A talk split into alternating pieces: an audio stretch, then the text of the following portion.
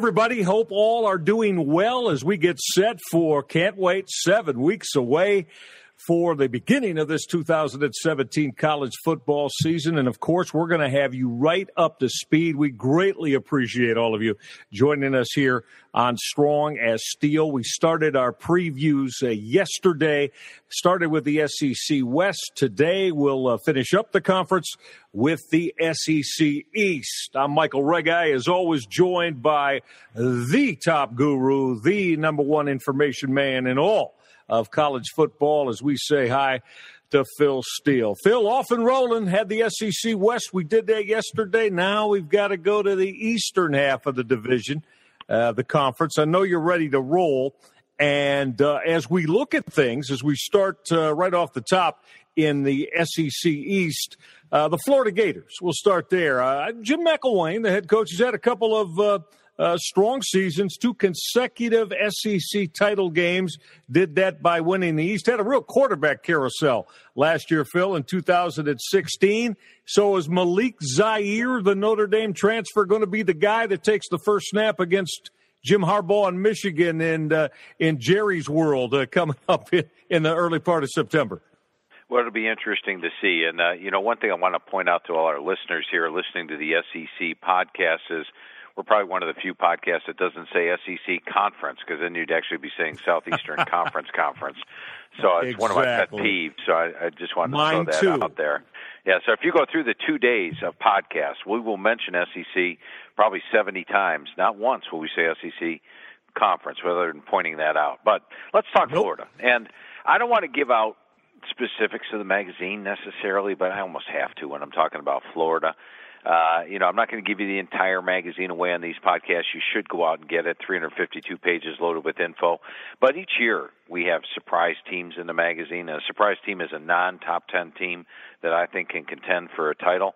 Give you an example. Last year's number one surprise team was the Washington Huskies. They were coming off a seven and six season. A lot of folks said, "How the heck can you take a team off a seven and six season that's been horrific the last three years and call them a national title contender?" They were in the playoffs last year. Well, Florida is going to be one of those surprise teams this year, and and here's what I like about the Florida Gators. Now, you talked about the the quarterbacks the last two years, Michael, and it hasn't been by choice that McElwain's been using that quarterback rotation. Uh, two years ago, they opened up with Grier at QB, and they averaged 32 points per game their first five games. They were flying. Then Grier got injured, and with backup quarterbacks, they averaged 16 points per game down the stretch. They became a solid, above average offense and went to a average to below average offense. Last year, once again, out of the box, Luke Del Rio starting QB. They're averaging about 40 points per game out of the box. Then Del Rio gets injured. Now he did return to the lineup, but when he returned, he wasn't 100%. And all of a sudden, that production dropped off again. They only averaged 23.9 points per game on the season, and I'd say over the last 10 games, that was under 20 points per game after the great start they've had. So quarterback injuries, yet in both years, McElwain guided this team to the SEC title game. So you got to hand it to them. It, not too many teams can overcome the loss of their starting quarterback, have a below average offense, and yet still make the title game each year. Now, defensively, they lose some key players from last year, but let's keep in mind guys like Alex Anzalone only started eight games last year due to injury. Uh, Brantley up front, uh, defensive tackle, started 11. Jarrad Davis started 9 at linebacker. They were a beat up defense, especially down the stretch. That forced a lot of newcomers into the lineup. A guy like Jabari Zuniga, uh, who my friend Marcus Spears is very high on this year. Zuniga played as a frosh, had himself five sacks, and now is back as a soft. So they're more experienced than the five returning starters on D would indicate. And I think there's good talent throughout this defense. It'll be your typical Gator defense, which means top 20, top 10 potential. Offensively is where I think you'll see the biggest improvement. Uh, this team has had I'm going to say below average skill players recently, and uh, now the offense looks to have those skill players. The running backs are Jordan Scarlett, Mark Thompson, La'Mical Perine. Then you look at the secondary or the receivers, I should say, Antonio Callaway, Brandon Powell. They've got a solid tight end in Goolsby and Lewis. Uh, it's a loaded set of receivers, probably the best set of receivers they've had in five to ten years. The offensive line's a veteran group. Martez Ivey back at left tackle. Uh, good experience throughout, and then special teams. Florida actually comes in with my number three rated special teams in the country this year. They had kicker problems, so they went out and figured that out last year with Eddie Pineiro coming in. Johnny Townsend's one of the best punters in the country. They've got dangerous return men. This is a complete team in Florida, and they finally will have an above average offense. And factor in the schedule. You know, in the in yesterday's podcast, I talked about LSU getting that home game. Mm-hmm. And by the way, if you haven't listened to yesterday's podcast, they're all still up here. You can go listen to it right now. Get our complete breakdown on the SEC West. Just head over there and, uh, and check out yesterday's podcast. But uh, Florida had to move their home game to LSU, and because of that, they get that game at home this year. So let's look at Florida's true road games. They have three of them this season, and that's nice for any team. Their three road games are against Kentucky, Missouri, and South Carolina. Now, I'm going to put all those in the winnable category. That means the sure. toughest opponents have to travel and play in the swamp. They play Michigan out of the box. When they play Michigan, the Wolverines have a grand total of five returning starters this year four on offense, one on defense. When do you want to play an inexperienced team, Michael? right there in that opener if you can. This is uh, Phil's Ohio State theory from 2016, right? yeah, they play them right. They play them right out of the box and get them, uh, you know, in Arlington. I think that's a a nice situation to have. And then later in the year, they play Georgia at a neutral site, and they've beaten Georgia the last three years. So this is a Florida team I think is going to be very dangerous this season. They are one of my surprise teams. I'll let that out of the box right now.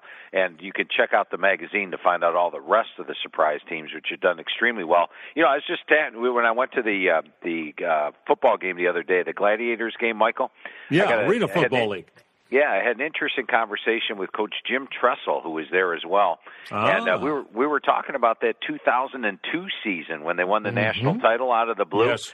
And yes. I pointed out to him that that was my first number one surprise team that I put out in the magazine was back in 2002, and he said, "Wow," because he knew coming into the season they weren't even on the radar of anybody, and yet they won the national title that year. So the surprise team started in that 2002 season, have done extremely well since then, mm-hmm. and Florida's that surprise team this year. And the uh, the South Point in Vegas right now, Michael, has the over under win total on Florida at eight. Yeah, I'm going over that. I'm going over that. I mean, you, you they're only they're only going to leave the confine. Well, as you said, the Michigan uh, opener is in Arlington, Texas. But you know, if they don't win those three SEC games at Kentucky and at Missouri and at South Carolina, Phil, I think we got uh, quite a story. But I, I believe they will. So I'm going over that for yeah, Florida. and interest, interestingly, Michael, uh, as you know, I'm I'm now with ESPN, and and I, yes, I, you are. I write articles for ESPN Insider, and uh, I just wanted to point out that ESPN Insider, you can get a one year membership for just three dollars and thirty three cents a month. Now you can't beat that. And one of the articles I have up there right now are my season win totals, and that is for each one. Now the last two years I've gone on ESPN Insider and put up my season win totals, and I put eight each year. The first year LSU didn't play the allotted games. One of the games mm-hmm. got canceled, so it didn't count. We had five and two was the record. Five were correct and two were wrong. Last year, once again, five, two, and one. The tie was Arizona State, which I had over five. They opened up the season five and one. Ended up losing their last six games and getting a push. But I've got those that article up there right now on ESPN Insider. I'll give away that one of them is Florida, just like I gave away their surprise team. But yeah. to find out the other seven, head over to ESPN Insider and check out that article today. We will all do that uh, right away. And if you can duplicate your Washington Huskies call of a year ago, man, you're you're going to be getting all kinds of accolades, Phil, as this year plays on. So we'll keep our fingers crossed for you that you can duplicate Washington from 2016.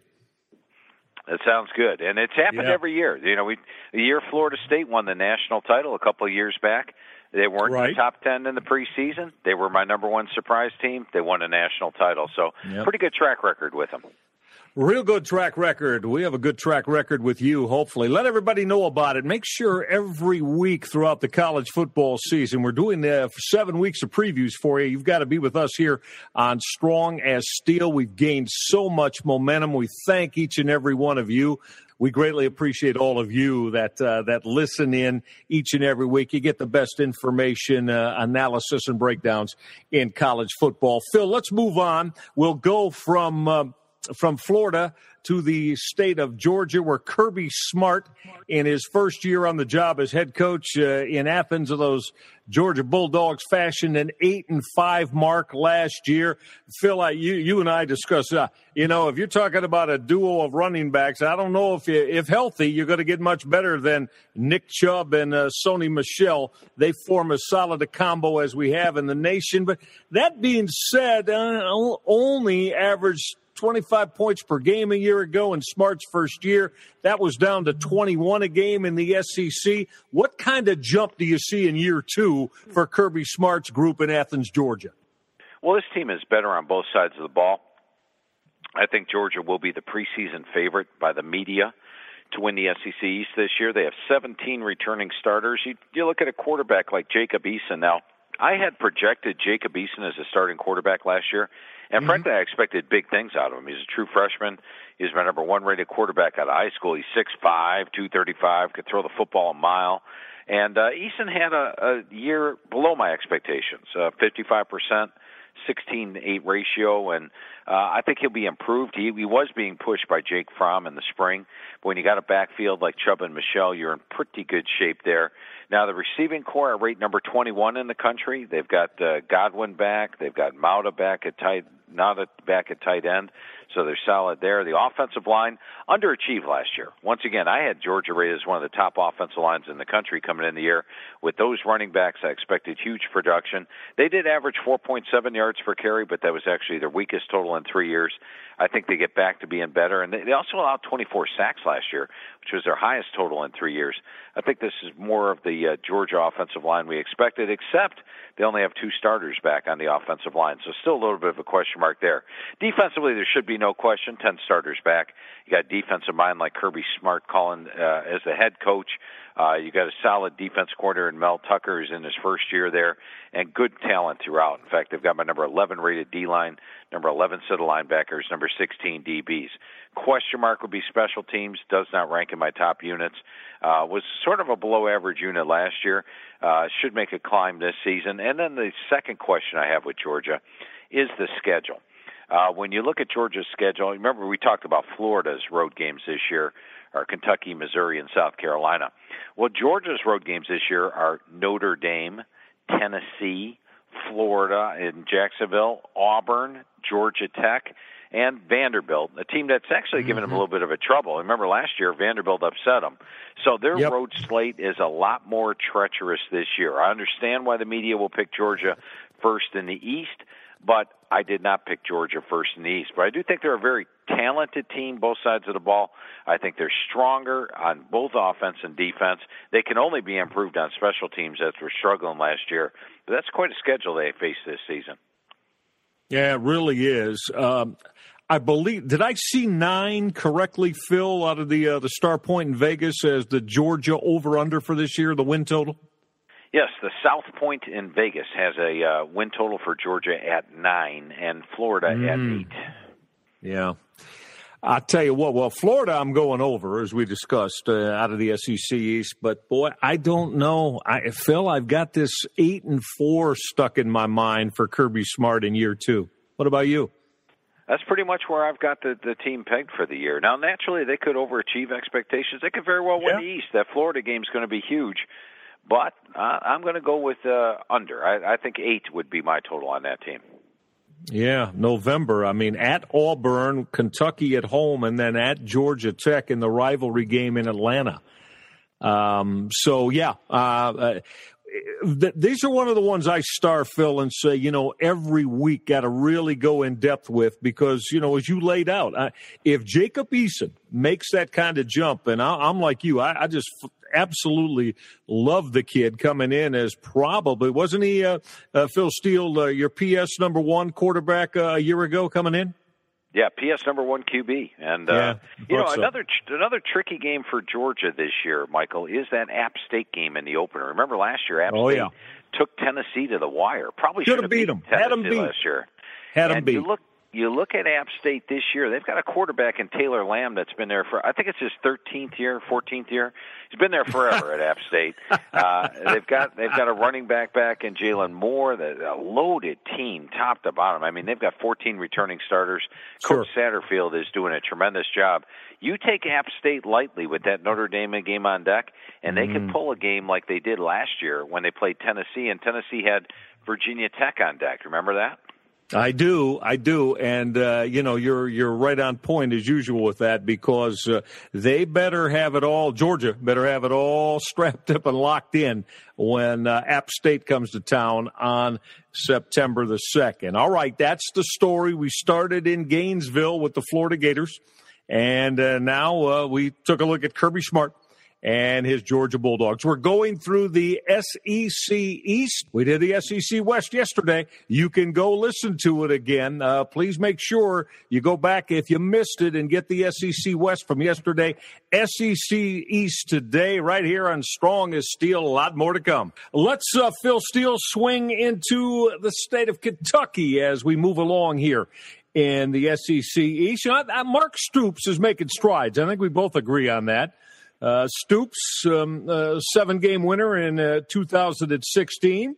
First bowl for the uh, Kentucky Wildcats in uh, the last uh, seven years. And so Stoops is looking forward to 2017. Uh, do you see the continuance, Phil, of the improvement of this squad where Stoops has it now and, and may continue to have it as a legitimate seven, eight plus win team, bowl team going forward?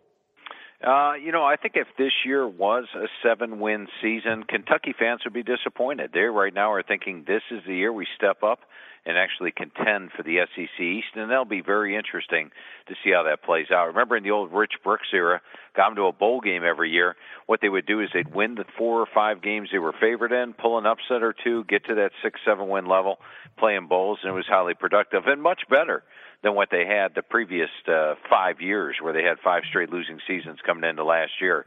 But last year's got this team playing with a lot of confidence. They've got uh, they won seven games during the regular season.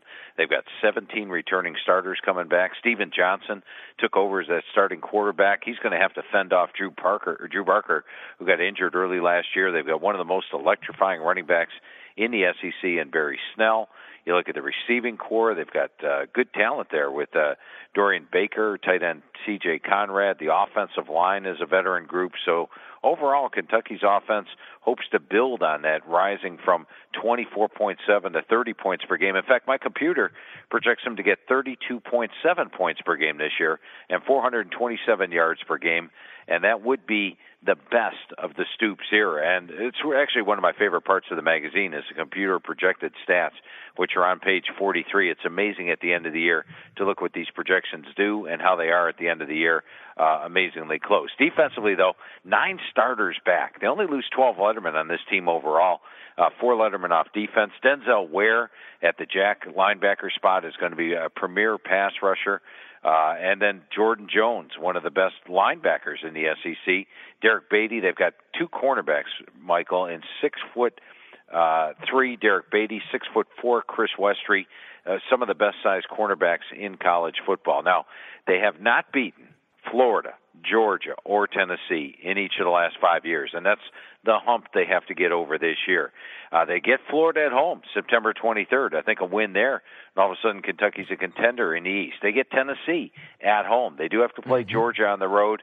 Uh, schedule's got some toss-up games in my mind. At Mississippi State, home to Tennessee, at Vanderbilt, all fall into the toss-up category. The South Carolina on the road early on. These are all games going to determine whether or not Kentucky can take that step to the next level, where they actually contend for the East, or do they stay in the level of bowl games, which is a refreshing change over what they had the previous few years. But uh, I think when you look at Kentucky this year, they're a team that that can potentially make that step, and it's going to be a lot of fun to watch.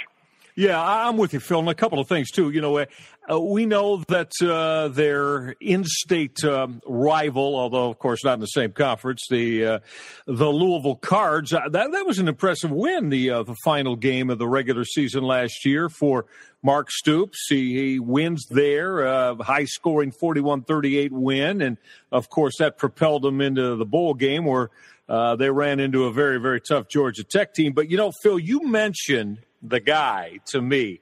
And it's someone that I, I wanted to somewhat introduce uh, the college football aficionado to. And uh, Benny Snell, that running back, I mean, as a freshman last year, Phil, I mean, averaged 5.9 a carry, 13 touchdowns, only started one football game, close to 1,100 yards.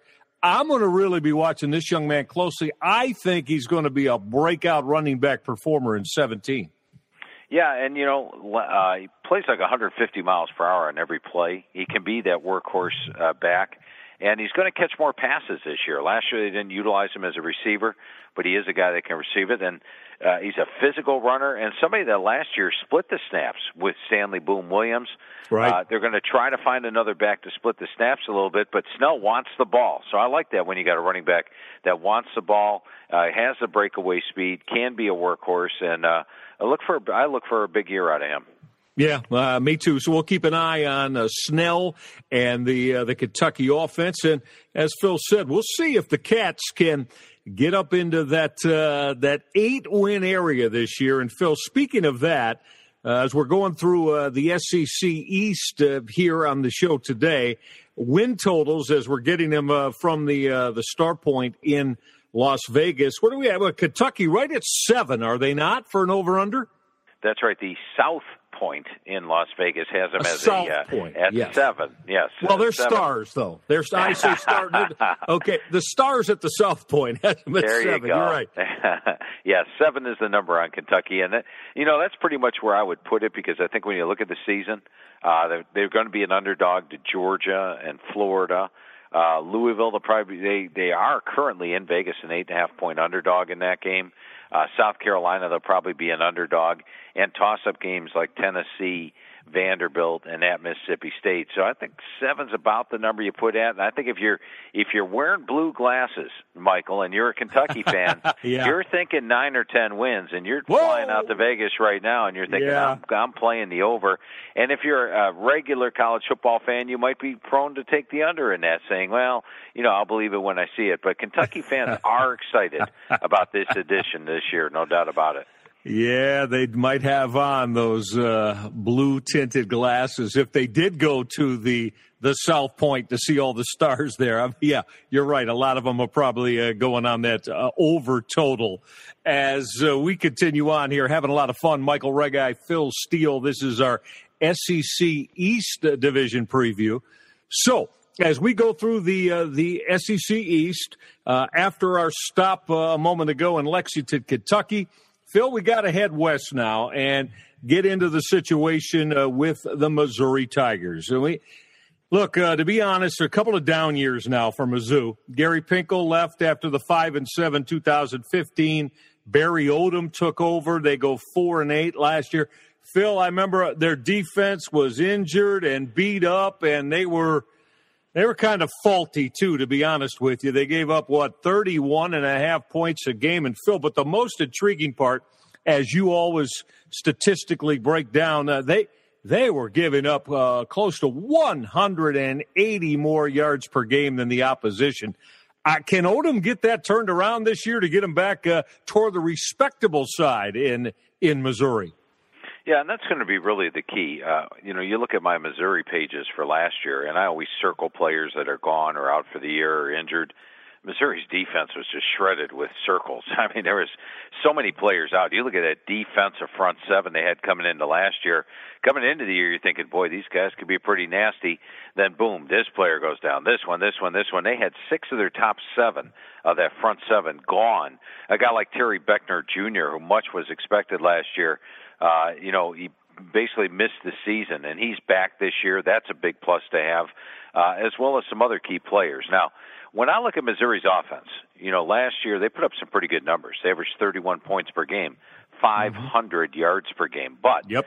upon closer inspection, they did their business against the smaller guys. I mean, they put up 61 against Eastern Michigan, 79 against Delaware State. That's where Drew Lock and company were really flying. When they were in conference play, this team averaged just 23 points per game. So it was a big difference. And then what they're going to need to do offensively with their 10 starters back. And guys like Drew Lock, De- Damarea Crockett at running back, J'Mon Moore, uh, Dimetrios Mason and Jonathan Johnson at receiver, they need to do their business against the SEC teams as opposed to getting all the stats against the non-conference and then just being an average bunch in SEC play. A Little concern up front on the offensive line. They lose a couple of starters, but I think overall Missouri will be better offensively in SEC action. Now, defensively, only five starters back, but they get back a guy like Terry Beckner Jr. and some other guys that were injured, and they can only be healthier this year on the defensive side of the ball. Now, they started out last year being a less aggressive defense. They had for years, Coach Cool was there in the defensive line. They always had the hard charging defense. They went to a different style defense in the first half of the year, and they were getting run over. Then the injuries hurt them in the second half of the year. But I think they started to play a little more aggressive style in the second half, and that's what they're going to do uh, this year. Now, when you look at the schedule for Missouri coming into the year, the schedule says that this team can get back to being in a bowl. I mean, they were four and eight last year, despite all those injuries that they had. Uh, they're going to be an underdog when they host Auburn, at Kentucky, at Georgia, home to Florida, perhaps at Vanderbilt. That's a winnable game though, and at Arkansas. So there's six games they'll probably be an underdog this year, but they'll be favored against Missouri State. I think they'll be favored at home against South Carolina, against Purdue at home, Idaho at home, at Connecticut, and then the Tennessee game is pivotal. So a couple of pivotal games there. Vegas has done a good job. The boys over at South Point studied all that. They put the number at six, Michael, and that's mm-hmm. uh, that's yeah. pretty much where you should put it for Missouri coming into the year. I think the two keys are can they stay healthy on defense and be more aggressive? And the second thing is offensively, can they do some of that damage they did last year, but do it against SEC foes as opposed to the non-conference? No, sure, uh, completely understood. Phil, I look back, you know, and our good friend Gary Pinkel Look back at the 13 and 14 seasons under Pinkel. I mean, they roll off a 12 and 2 and 13. They back that up with an 11 and 3 and 14, and you think, wow, this this moving into the SEC is agreeing with Missouri. But Phil, can do you think we can ever see Missouri again in that lofty status in the SEC? Do you foresee that? Because I don't know. I think that might be a, that might be a tough road to negotiate for them going forward. Yeah, and the good thing Missouri had going for them both years was an extremely manageable schedule. They pulled two of yeah. the weaker teams out of the West each year. They had the the games they wanted to have at home. Uh, you know, if they did play a tough foe, it was on the road where you expect a loss. They got all the, the teams they wanted at home. There are two very good schedules. Can they get back to a 10 win season again? Sure, they can, but not on a consistent basis. And I think both those seasons were a surprise to many. In fact, Missouri fans were very indignant after in 2015 when right. their team wasn't picked at the top again, and they're like, "Hey, you did it the last two years, and and we're going to do it again." So I think both seasons came out of the blue for Missouri, and I think they can have another one out of the blue sometime. Don't foresee it this year, uh, but uh, I don't think it would happen on a regular basis. We're going through the SEC East Division. Did the SEC West yesterday. Make sure you, uh, if you missed it, make sure you go back to the archives and check it out. As we're starting our previews uh, here in the second week of the month of July, and we're going to continue. We're only seven weeks away, seven weeks away from the start of this uh, what should be exciting, absolutely thrill a minute ride in the 2017 college football season. Strong as steel. Michael Reghi, Phil Steele, our producer Jim Nabosna. Phil, let's keep going.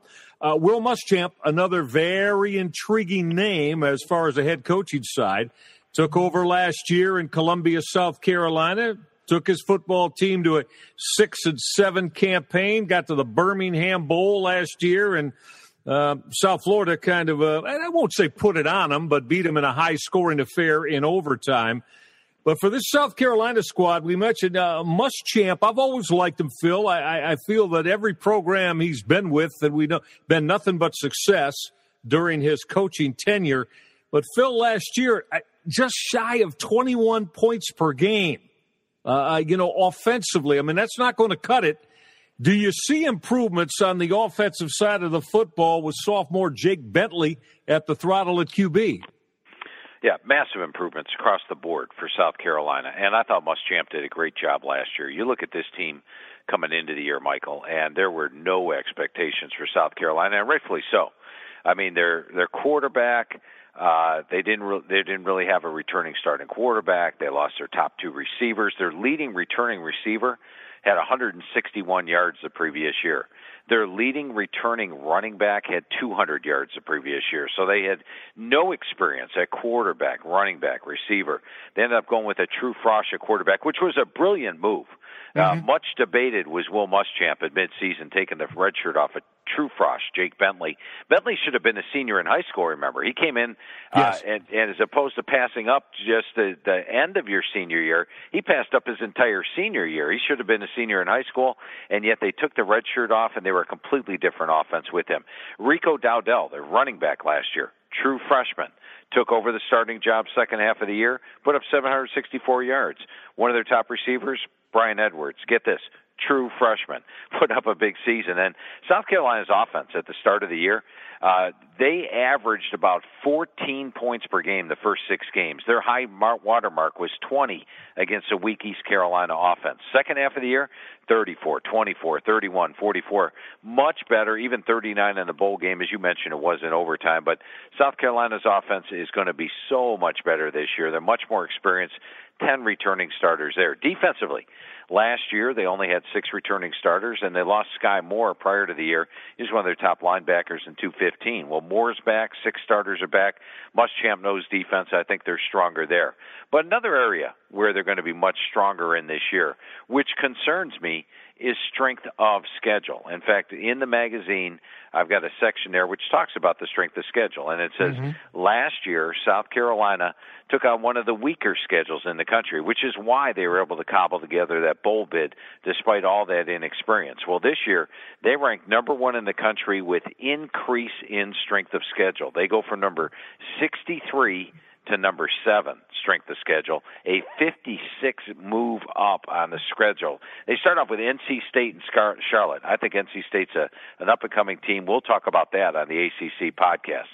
They have to play Missouri on the road, A&M on the road, Tennessee on the road. Tennessee, by the way, is off a bye and playing with revenge. They play Georgia on the road. They have to play Clemson at home. They'll be an underdog there. They have to play Florida at home. You know how tall, how high I am on Florida. We talked about that yeah. earlier in the podcast. Uh, so this is a, a schedule that goes from extremely manageable to extremely difficult, and that's why South Point actually has South Carolina's win total going from six to five this year. Five is the South Point win total, despite the fact South Carolina, as I just touched on, would be favored probably by 10 points over the team that began last year uh, in uh, uh, Columbia, South Carolina. Yeah, and because Phil, as I said, I'm a big admirer of Will Muschamp. I, uh, you know, I liked what he uh, he accomplished while he was at Florida. He certainly has that kind of pedigree. Five, huh? I'm gonna go over that just because of uh, how much I like Muschamp, and as you said, how many young players he played as true freshmen that did a real nice job. So, how about you? You like you like that over? Uh, I do. I, I think when you look at South Carolina, I do have them get into a bowl game this year. If you go in the magazine and look at my bowl projections, which are in the front of the magazine, we got everything in the magazine. But in the front of the magazine, it projects bowls. I've got them playing in the Birmingham Bowl against Houston. So I'm going to say I like the over five in that one, but not much more. I think this year's South Carolina team, like I said, about 10 points better than the team began last year, but uh, the schedule a lot tougher, and and I don't know if you're going to see this South Carolina team go from six to eight. But Muschamp did more than I expected last year. I would have expected about four wins last year, so he'll get more than I expect again this year. Back to back to the Birmingham Bowl, huh, for the Gamecocks. Yeah, and I thought they played well against South Florida. South Florida a lot of talent on the field. Uh, right. They got down early, but battled back, forced overtime, and uh, I thought they played extremely well. Yeah, well, look, should be a fun team to watch this year, the Gamecocks of South Carolina. And, you know, as Phil was mentioning, if you want to make sure that you've got the, the edge each and every week, now we know you have your Phil Steele's 2017 College Preview Mag uh, with the very best and most concise information info anywhere, but we can we can do better than that for you. We can get you to the point where you'll feel like uh, you're an insider, uh, maybe to the level of, uh, Phil and myself. It's called Inside the Press Box, one of the uh, tremendous features at philsteele.com. Phil, take it away. Uh, let, let all of our college football aficionados know exactly what they're going to get from you day to day, week to week when they subscribe to Inside the Press Box. Well, you know, part of the reason that the Phil Steele College Football Preview magazine is got is the best magazine on the market is that nobody studies football like we do. I spent six full months on that. We've got three to four times the amount of information in the magazine. And if you're a magazine reader, like I know you are, uh, you know that firsthand. Well, same thing newsletter wise. Uh, the uh, the Inside the Press Box newsletter just blows everybody else away because it's not just oh, here's my opinion on the game and here's a projected score. But it gives you my computer's projection on the game, gives you complete in depth analysis on every single game. You can look up and find stuff yourself that I might not even touch on in the forecast section, but I do predict each and every game. We give you the just like the magazine, I'll give you the same amount of information on Carolina against Troy State that Coastal Carolina against Troy State that I would on Alabama against Florida State. You get the complete breakdown, you get the analysis, and then uh, you know it's just a, a, a great tool during the year. Now, the inside the press box is $189 for the college, $189 for the pro. Your best bet's get them both. Just 289 covers everything about every game, and if you go to insidethepressbox.com and type in the promo code football pretty easy code to type in. Take 20 bucks off. So 20 bucks off college, 20 bucks off pro, or 20 bucks off overall. Uh, just head to InsideThePressBox.com. Check out a free sample issue. See what's all included in Inside the Press Box. But it'll take you right through the football season each and every weekend, through every single game of the football season this year. Yeah, one of the things I, I want to add too, Phil, because I, I think it, it's so tremendous when you are looking at matchups each and every week. Phil does a position by position edge. Uh, as part of his exclusive team rankings. And Phil, too, I, another feature I really, you take the level of competition into account, right? When you're yeah. making a lot of assessments. I, and I, I think that's key because, quite frankly, I don't think most do, or if any do, to be honest with you. Yeah, and you know I've seen stats, especially once you get to be the the fourth week of the season, Michael. Uh, yeah, that's where it probably turns out to be huge because some teams may come in averaging, you know, two. Uh, look at Missouri last year, as we touched on. Right. Missouri came in averaging ridiculous numbers off, and they were the number one offense in the SEC heading into the season. But you had to take into account who Missouri faced early on. And, you know, mm-hmm. granted, Eastern Michigan was a bowl team last year, but not an overwhelming defense. 61 points there. Delaware State, 79 points against a, a lowly Delaware State team. So when they rolled into LSU, everybody's quoting, wow, Missouri's got a potent offense averaging 45, 50 points per game. And then it all turned south once they got into competition level. So you do definitely have to take into account the strength of opponent. Yep, and Phil does that. Make sure the inside the press box newsletter, it's all a part of giving you that extra added concise and yet very insightful edge that you're going to need as you prepare for your college football weekend. Hey, great to have all of you part of our Strongest Steel podcast. Thrill and I, Phil and I, thrilled to be back with our producer Jim Nabosna. We're we're doing the preview of uh, the Power Five and the Group of Five, so ten conferences. Uh, right up until kickoff time in late August. And of course, we'll get the independents in there too. So uh, we've got it all mapped out for you. If you go to um, uh, philsteele.com or even on our Twitter handles uh, at philsteele042 uh, at Michael Reghi, you will see the breakdown. Uh, for example, now tomorrow we'll be uh, doing uh, the Big Ten, and we'll go Big Ten East tomorrow, and then Big Ten West on Thursday. And after the Big Ten, we go to the ACC. And so this is how we're going to do it throughout July and on into August, and have you right up to speed and have you ready to go full speed into the start of what's going to be an amazing 2017 college football season. Speaking of amazing, let's uh, continue to roll on here, Phil, in the SEC East. I, I would say that um, for the last couple of years, one of the programs that have uh, been so intriguing and compelling uh, around the nation for uh, all college football fans is Butch Jones and his Tennessee Volunteers. Now they go nine and four last year. Phil, we know we've we've already mentioned uh, Appalachian State a couple of times, and that opener that Tennessee managed to win last year really, I think, uh, took, well, Phil, they start out 6 and 0, right? They use that as a springboard. They start out 6 and 0. Oh, how high were they ranked? How high did they get up to when they were 6 and 0? Yeah, they started off five and zero, and were ranked number nine in the uh, country, which is where they started. Uh, they actually weren't rising in the polls a lot because they were barely surviving each week. They were making big comebacks. Uh, they were dominating the first half against Florida, made the comeback. They had the Hail Mary yeah. against Georgia. The App State game, they, they rallied to win. Even Virginia Tech greatly outplayed them in the first quarter and a half of that game.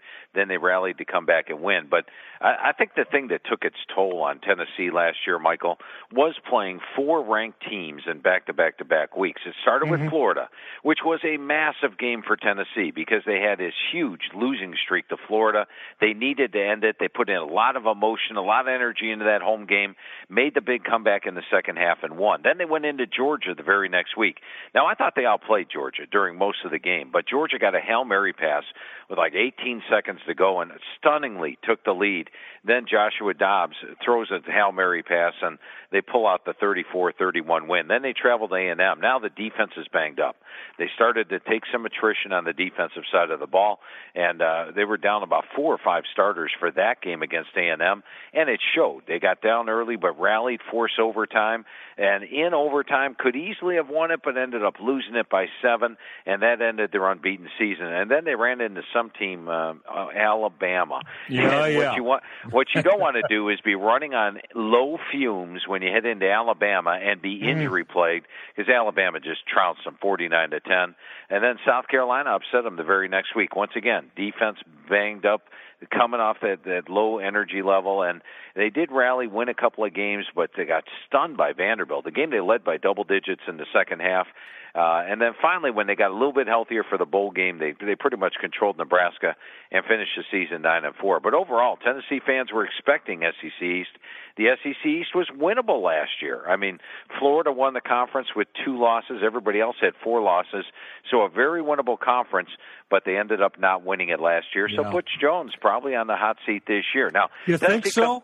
I do think I, so. Yeah, yes. I was just going to ask you about Butch. I mean, we've both known him a long time. I called a lot of his uh, his games when he was a head coach and did a fine job at Central Michigan. But Phil, this is year five now, right, uh, in Knoxville, and it, it sounds like that uh, there's some uh, uneasiness and restlessness there. Would that be would that be on target?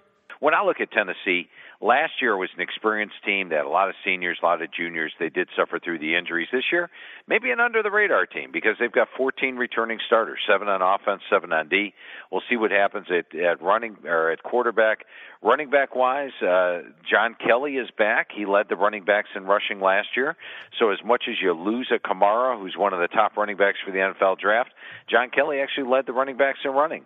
They've got some talent up front on the offensive line. Defensively, some key players depart, like Derek Barnett and uh, Cody Vereen, but overall, they've got some talent there. Uh, schedule's going to be interesting. I think is Tennessee a contender in the East? That's what all Tennessee fans want. They're going to have to go into the swamp and win on September the 16th. They host Georgia, which is big, but they they are the only team in the East, and this is which makes it tough that draw both Alabama and LSU out of the West. So that's a yeah. nasty schedule. Not they good have for to, them. Right. They have to play, uh, as mentioned, Florida on the road in the swamp. They open up against Georgia Tech in a, on a Monday night game, you know, which leaves a short week against Indiana State. But I think pulling Alabama and LSU, playing Florida in the swamp, it's going to make it tough for them to win the SECs this year. But I think they're going to have to be up there at the top at the end of the year. Now, when I look at their schedule, Michael, I think this is a talented team overall, and provided they get good quarterback play, which I think they can, the only two games I have a pure underdog in are at Alabama and at Florida. I've got the LSU game rated to toss up because it's at home. Missouri's not going to be easy. That one's on the road. Uh, Kentucky's not going to be easy. That's on the road. And Georgia at home. Those are all toss up games in my level. And that's probably part of the reason that the South Point has this team at seven and a half wins mm. this year. And there's a lot of folks out there that want to play against Tennessee because Tennessee disappointed so many folks last year. They want to continue to go against them. And I think that's why they, they put the number at seven and a half.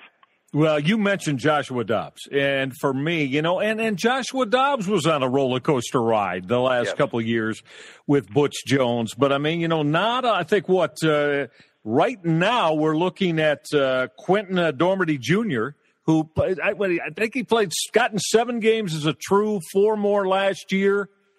And we'll see if, you know, I mean, is he going to be able to uh, keep Butch Jones' offense at a level that uh, that he wants it and needs it to be to make any strides in the SEC? You know, Dobbs was uh, Dobbs was a dangerous runner. I mean, he led the team in rushing last year.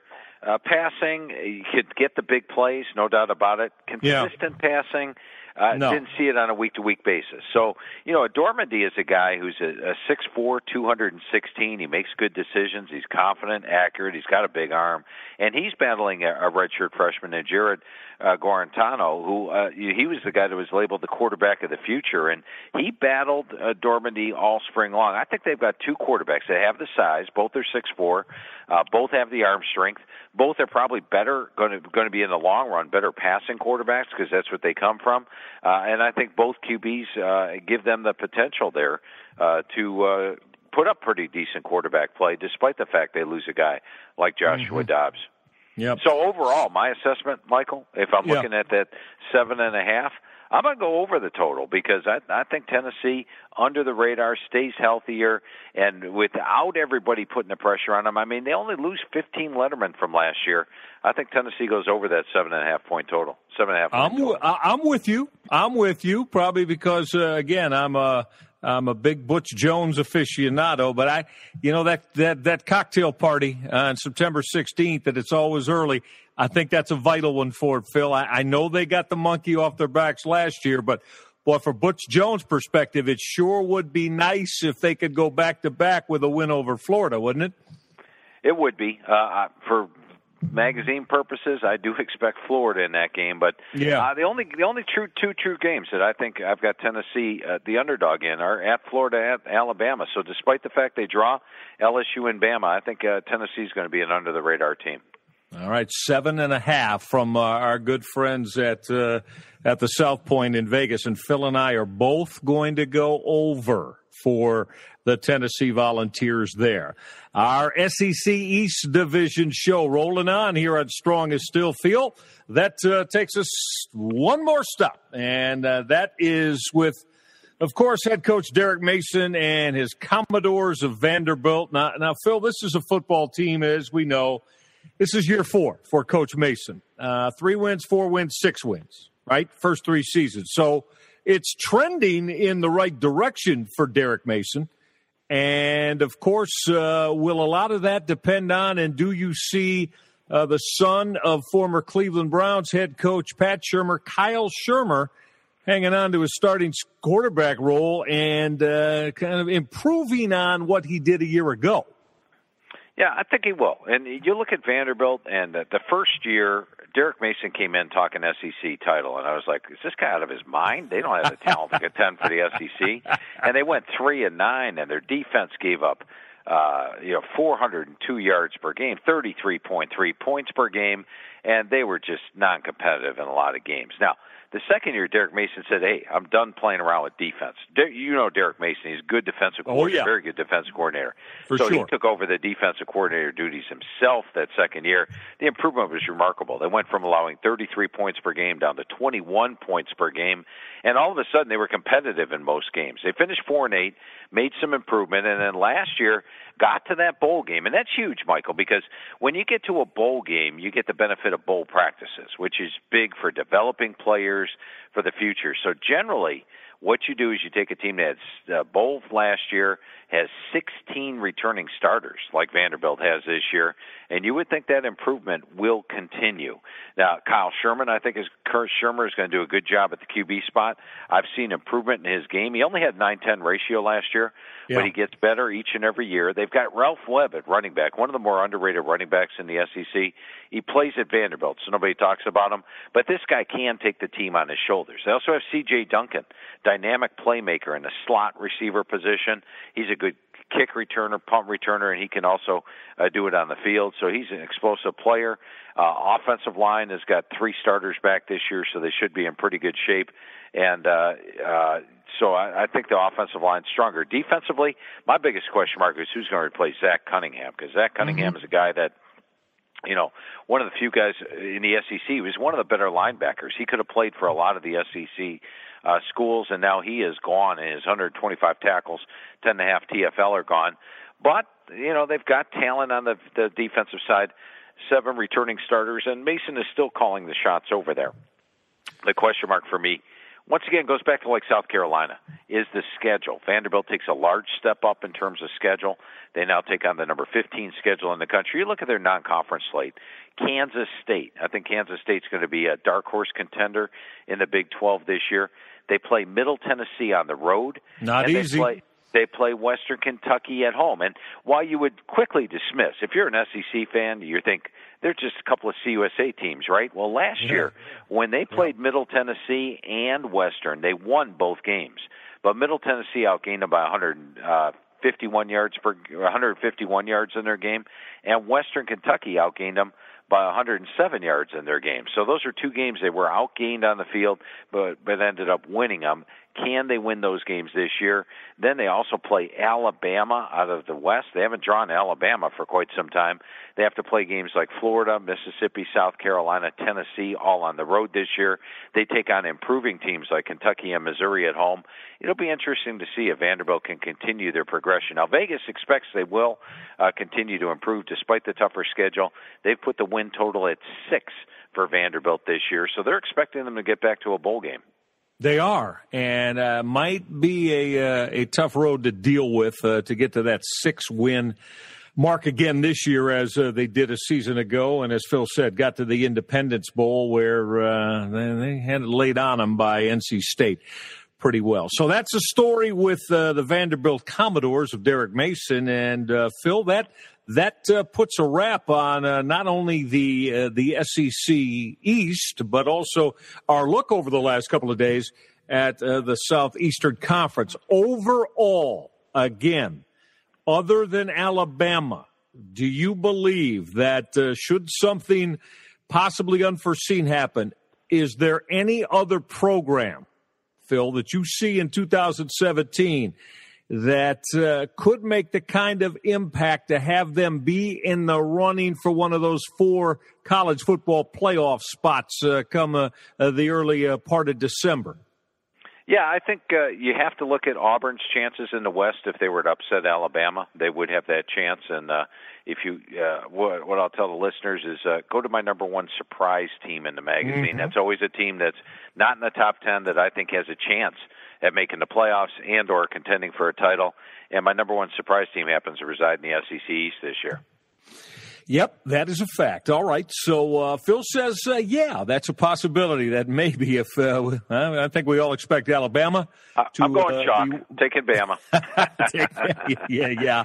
Uh, it's kind of uh, it kind of really puts you out on a ledge if you don't, and you're wishing and hoping for a prayer. But uh, yeah, Nick Saban's squad still seems to be the uh, the team that everybody's got to come and get when you discuss the SEC. So there you have it, all seven squads from uh, the SEC East as we preview them for you here on Strongest Steel. Now remember, that was in alphabetical order, not our predicted order of finish, but we want you to be up to speed with uh, everything insightfully that you need to get you set for the SEC this college football season. So we've completed our SEC West and SEC East look here on Strong as Steel. Now, coming up tomorrow, all you Big Ten fans, get ready. We'll start with the conference and many believe uh, might even supersede the SEC for strength of team performance this year. Who knows? The Big Ten East comes up tomorrow with maybe even three squads that are thinking legitimately about college football playoffs and the national championship. That's when we convene tomorrow right here on Strong as Steel. We'll go through the Big Ten and start with the Big Ten East. Now for Phil Steele and our producer Jim Nabazna, I'm Michael Reghi. I hope you enjoyed everybody. Check us out tomorrow, Big Ten Preview on iTunes and Blog Talk Radio. That's when we get together next on Strong as Steel. Till then, so long, everyone.